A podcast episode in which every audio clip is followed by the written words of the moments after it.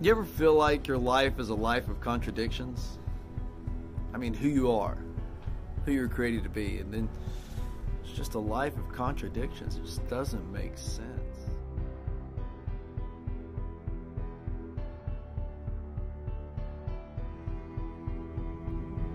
There's a guy in Scripture that's very much like this. Now, you'll know this story as a fantastic story, one of great drama, one of great excitement, one that's almost a fairy tale, if you will. I mean, it makes a great children's sermon. There's a lot of great cartoons out there about it. The story is more than that. I mean, so much more than that, that on the high holiday of Yom Kippur, this book is read. This book is so important that it's read on the highest holiday of Yom Kippur. Now, what's Yom Kippur? Yom Kippur is a day of atonement. It's a day in which I wrestle with the past year of my life. All the things I've done that I shouldn't have done, and all the things I didn't do that I shouldn't have that I should have done, that I haven't maybe lived to my full potential, and I wrestle with that this one day of the year. And I cleanse my soul so that the next year can be different. I like the idea of the high holidays. They go in cycles because life goes in cycles, doesn't it? It's ups and downs, it's ups and downs. But there's always this chance for renewal. There's always this chance to better myself. There's always this chance to have a second chance. And multiple second chances at that. What's the name of this book? Well, it's 47 verses, it's just four chapters. It's the book of Jonah. I know, you think, well, what's Jonah got to do with all of that? Well, let's break it down and look at it. Did you know that the name Jonah has a different meanings? I mean, it's, it's the root word of a couple of different words in Scripture, but the name Jonah itself means dove. Dove is often associated with soul. That's another translation of the name Jonah, soul. Doves in Scripture are used as messengers. Doves in Scripture are used to represent the Spirit of God, the soul of God, and Jonah's name being soul. But Jonah's name doesn't stop at Jonah, like a lot of times he's the son of. Well, Jonah is the son of Amirati, and Amirati translates truth. Now, in that culture, when you took on the title such as the son of, it doesn't mean that you're less than, it means that you embody all of those attributes. So, Jonah, the son of truth, the soul, the dove, the messenger of truth. Jonah's name also has another variation on it, meaning aggrieved. Aggrieved. So here this soul is aggrieved on one hand, you and I have had, have had this in our life. On the one hand, you know you want to do this, but you feel this calling to do that. That's Jonah. Now, in the story of Jonah, it says that God comes down and tells him to get up, to get up and go to Nineveh. Because if you don't, I'm and tell them that if they don't repent, I'm going to destroy them in 40 days. Now Nineveh is in Assyria, and Assyria is part of the Persian Empire. And the Persian Empire you'll probably remember from the movie 300 and the Greeks at Thermopylae and King Leonidas and the that whole Persian Empire. That's who this was. They were enemies of Israel. They had done horrible things. Matter of fact, a few years after this story, they actually come in and destroy Jerusalem and destroy the temple. And Jonah knows this is going to happen. He's a prophet of God, right? He knows this is going to happen. So he is left with this contradiction. Why would I do that? Why would I go to Nineveh and tell them turn from their wicked ways, or you're going to destroy them in 40 days. I would rather they be destroyed in 40 days. I'm not going to do that. Doesn't want to do it. Now, an interesting thing about this is he's the only prophet that we, that we read of in Scripture who are called to to go to a people other than the Jewish nation. He's called to go out to the people who worship the pagan gods.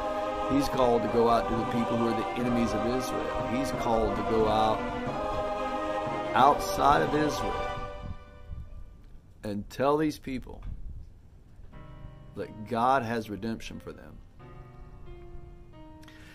He struggles with this because he's been doing this very same thing in the nation of Israel to God's chosen people, and they have rejected this. They will not turn from their wicked ways.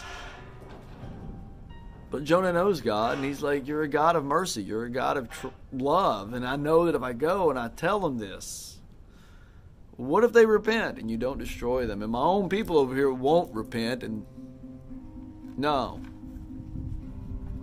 I'm not going to do it. So, what does he do? The scripture says he goes down to Jaffa. And there in Jaffa, he pays the fare of a boat. In that boat, he's wanting to take him to Tarshish. And he gets on this boat and he starts going out to sea. And the Bible says God causes this great storm to come up. And it starts battering the boat back and forth. And just, it's about to the point where it's about to destroy it. And the sailors are so scared at this point. They start praying to their gods. Now, the sailors in these days were seen as very pious and religious people. Although they were pagan, they very much they very much worshiped their gods because it was their gods who they believed that helped them traverse the seas. Remember, they didn't have the technology and the safety at sea that we had. Matter of fact, at one point it's talking about how they start rowing. This was a rowboat. This wasn't a freighter. And it's being tossed about in this ocean, the Mediterranean Sea. What does Jonah do in the midst of this storm? Well, it says he goes down into the belly of the boat, goes to sleep. So these sailors, after they've been throwing things overboard, start casting lots. Whose God is causing this? And the lots fell on Jonah. So the captain goes down, wakes him up, says, Arise, or get up. Same thing God told him, right? Get up. How can you sleep in the midst of the storm? How can you sleep with everything that's going on like this? Who are you? He asks him a series of four questions there, but Jonah only answers him in one simple way. He says, I am a Hebrew. I revere the Lord who created the land and the sea. The very God that created the land and the sea, He's the one that's brought this storm upon you and upon us, and it's my fault. You'll throw me overboard into the midst of this storm, the storm will stop. They don't want to do that. I mean, who? They're, again, they're very religious people. They're very good people. They don't want to do this. So they start trying to row back to safety, row back to shore, to get out of the storm, but it just keeps casting them back in there. So eventually, reluctantly, they do it. They throw him overboard. And the scripture says he sinks down. And it's very dramatic in what it talks about. It says he goes down to the bases of the mountain, he goes down to the subterranean levels, he goes down past the currents of the ocean, down into the depths, down to the point where the weeds are around his head, and it's described as Sheol, as death. And it's at that point where he's at the absolute bottom of this storm that God causes this great fish to come by and swallow him. And it's in the belly of that fish that Jonah stays for three days and three nights until finally he has a prayer. And he prays to God an interesting prayer. Remember, he's still in this fish, but he prays to God this prayer of how he's been rescued, of how he's been saved, of how he longs to go back to Jerusalem. He longs to go back to the temple, to make the sacrifices. It's a beautiful poem, which is interesting because most of the story is in prose and then it gets there and it's a poem. But it's a poem in the past tense, as if everything's happened. And you, as the reader, sit there, or at least I, as a reader, sit there and think, wait a minute, you're still in the fish, dummy. How can you act like, why are you saying this in past tense? But remember, he got rescued from death. But you're trapped. Anyway, He gets spit out. And interesting about that prayer is God is like, no, Jonah, not Jerusalem. Not the temple, Nineveh. So he goes. He goes to Nineveh. He's not happy about it, right? But he knows this is what he's supposed to do. He goes back to Nineveh and he tells them what God told him to say. And then he goes up, says into the desert. And there in the desert, he sits and waits. He's waiting to see Nineveh get destroyed. You know, like Sodom and Gomorrah, fire and brimstone just come firing down and just destroy all these evil people. But it's not what happens. says their king actually led them in teshuva, actually led them in repentance, actually led them into returning to who they are divinely created to be. And Jonah's not happy. He's still sitting in that desert wrestling with this. These were his enemies. And God showed them mercy. So then God causes this great tree to grow. It gives him some shade, and he's sitting there in the shade. He's happy about that. You know, he's got something, at least something good's happening. Then this worm comes and destroys it, and he's mad all over again. He starts arguing with God again. And God said, You did nothing to deserve the comfort of that tree. You did nothing to deserve the shade from the heat of the day. How dare you be mad? You did nothing and you got my grace and mercy and it's gone and you're mad. The people of Nineveh did nothing to deserve my grace and mercy. As a matter of fact, they did everything to deserve my justice, my truth.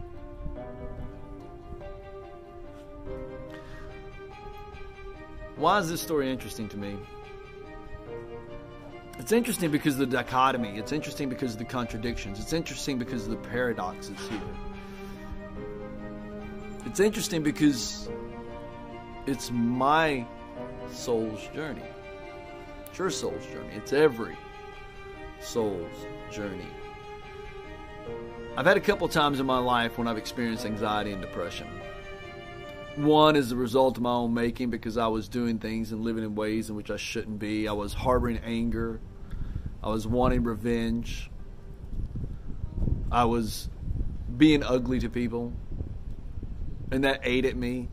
I didn't like who I was. And I'd find myself in the depths of that depression. Instead of dealing with it, I'd try to go deeper. I'd go down, right? I'd go down. Trying to drown it out, trying to get away from that that, that, that sense that was calling me back to who God had wanted me to be. And the other time is when I know this is what I need to do. This is who I need to be. This is what I'm supposed to be like, and I don't want to be that way. And so I, again, I go down to go away from it. You see, in the there's a storm blowing in. That's what you hear in the background. In the Jewish teaching, a prophet could not hear from God if he was not in Jerusalem, if he was not in Israel, part of that nation. If he wasn't in there, he couldn't hear. So what does Jonah do? He gets away. You ever been there? You know if you stay here in life, I'm just going to keep having that gnawing at me. So what do I do? I try to drown it out. I try to get busy. I try to do something else, anything else but deal with what I know I should do. And that's what Jonah does. He takes off. He goes down to Jaffa. Did you know that Jaffa translates beauty and Tarshish translates wealth? The two things we often seek in life, we chase after physical and material pleasures. So I guess Jonah's sitting here thinking, look, if my own people aren't going to hear from God, and you want me to go call the people that are my enemy, then the whole point of being a prophet is meaningless. There's no point. I'm just going to chase after these other things. And that's what he does. He goes down to Jaffa, headed toward Tarshish. He finds a boat and he pays the fare. Now, the boat, oftentimes in allegory, when you're talking about this story, you're reading about it, you'll find out this boat oftentimes represents our body. And Jonah is willing to pray, pay the price to the body, whatever that means, to escape his true divine essence. So he goes out into this sea. Oftentimes in Scripture, well, every time in Scripture, there's talking about a sea or they're talking about the wilderness or they're talking about a desert. They're talking about this place where you're wandering, this place where it's aimless, this place where you're lost. So he takes his body out into this wilderness, this sea. And while he's out there, it says that God brings this storm to his life. And the body or the, the ship gets tossed back and forth, back and forth, and to the point that it's about to break. Been there. Had that happen, right? Haven't you? Just doesn't matter what you do, how hard you row, how fast you try to bail the water out, you're just sinking. Things are falling apart. But interestingly enough, it's not just affecting Jonah, right? It's affecting the men on this ship who were good men. Yeah, they weren't Israelites. They didn't worship the God that Jonah worshiped, but they were good people. And his life, chasing after the physical and the materialistic pleasures in life, not being who God had truly set him aside to be, is bringing them, is about to bring them down in this storm as well. Now, you would think that would be a wake up call, right? Hey, my life's gone to hell. It's affecting these other people. I need to straighten these, this out. I need to turn around. I need to pull my, get myself together. But it doesn't. Jonah said, you know what? I'd rather die. So they throw him overboard. Right into the midst of that. And he sinks. Been there. I don't want to go on no more. This is too hard. It's too difficult. It's interesting. One teacher was talking about the things that they were throwing overboard, right? He said, let's think about them as all the things in life we try to save ourselves. Not that they're bad. I mean, we'll turn to a self help book. We'll turn to a therapist. We'll turn to music. We'll turn to making ourselves busy. We'll turn to drinking. We'll turn to anything else but that true divine essence. And then again, therapists and self help books and all those things, they're not bad in and of themselves. It's just there's another step. If they lead us to teshuva, if they lead us to returning to our divine essence, then that's good. But it wasn't enough. They were just throwing them into the storm. Just throwing them into the storm. And then Jonah goes over into the storm. He's ready to die. Let's just give it up. Everything's meaningless. There's no point. I want out of here. They do, and the storm ceases. Fish swallows him. Did you know the word fish in Hebrew is also the same word they use for anxiety? It's true.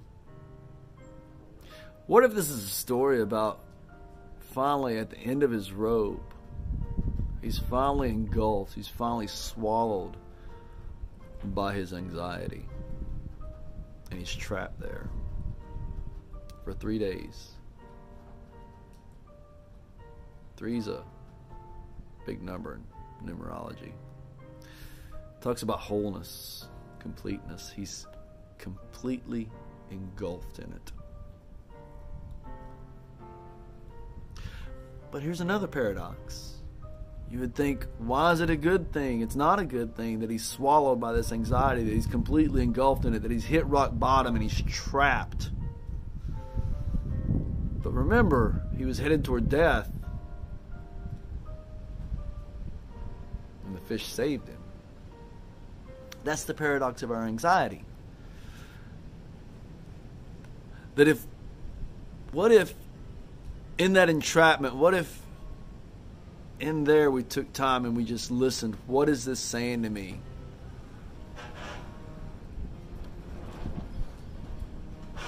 Would we be able to pray like Jonah did? It was in that time that he realized God had saved him. And not for meaninglessness, but for a purpose. And so he has that beautiful prayer. But then he goes on, like I said, he gets out of the fish, he goes up to Nineveh.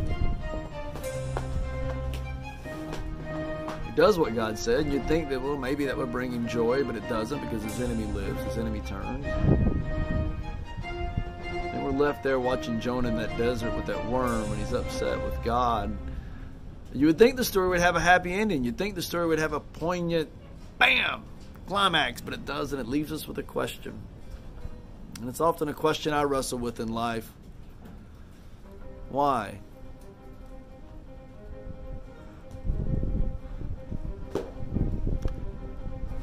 What's the point? Well, the point for Jonah was that there's a second chance. The point for Jonah, for the soul, is that when we hit rock bottom, God's still there. That divine truth that was that is within us is still speaking to us, even in His anger, even in His frustration. Sitting there again in a desert, you find Him in that desert again. God's still there, and God still has mercy. Not just for the people that He's chosen. God's got mercy for the whole world, and it's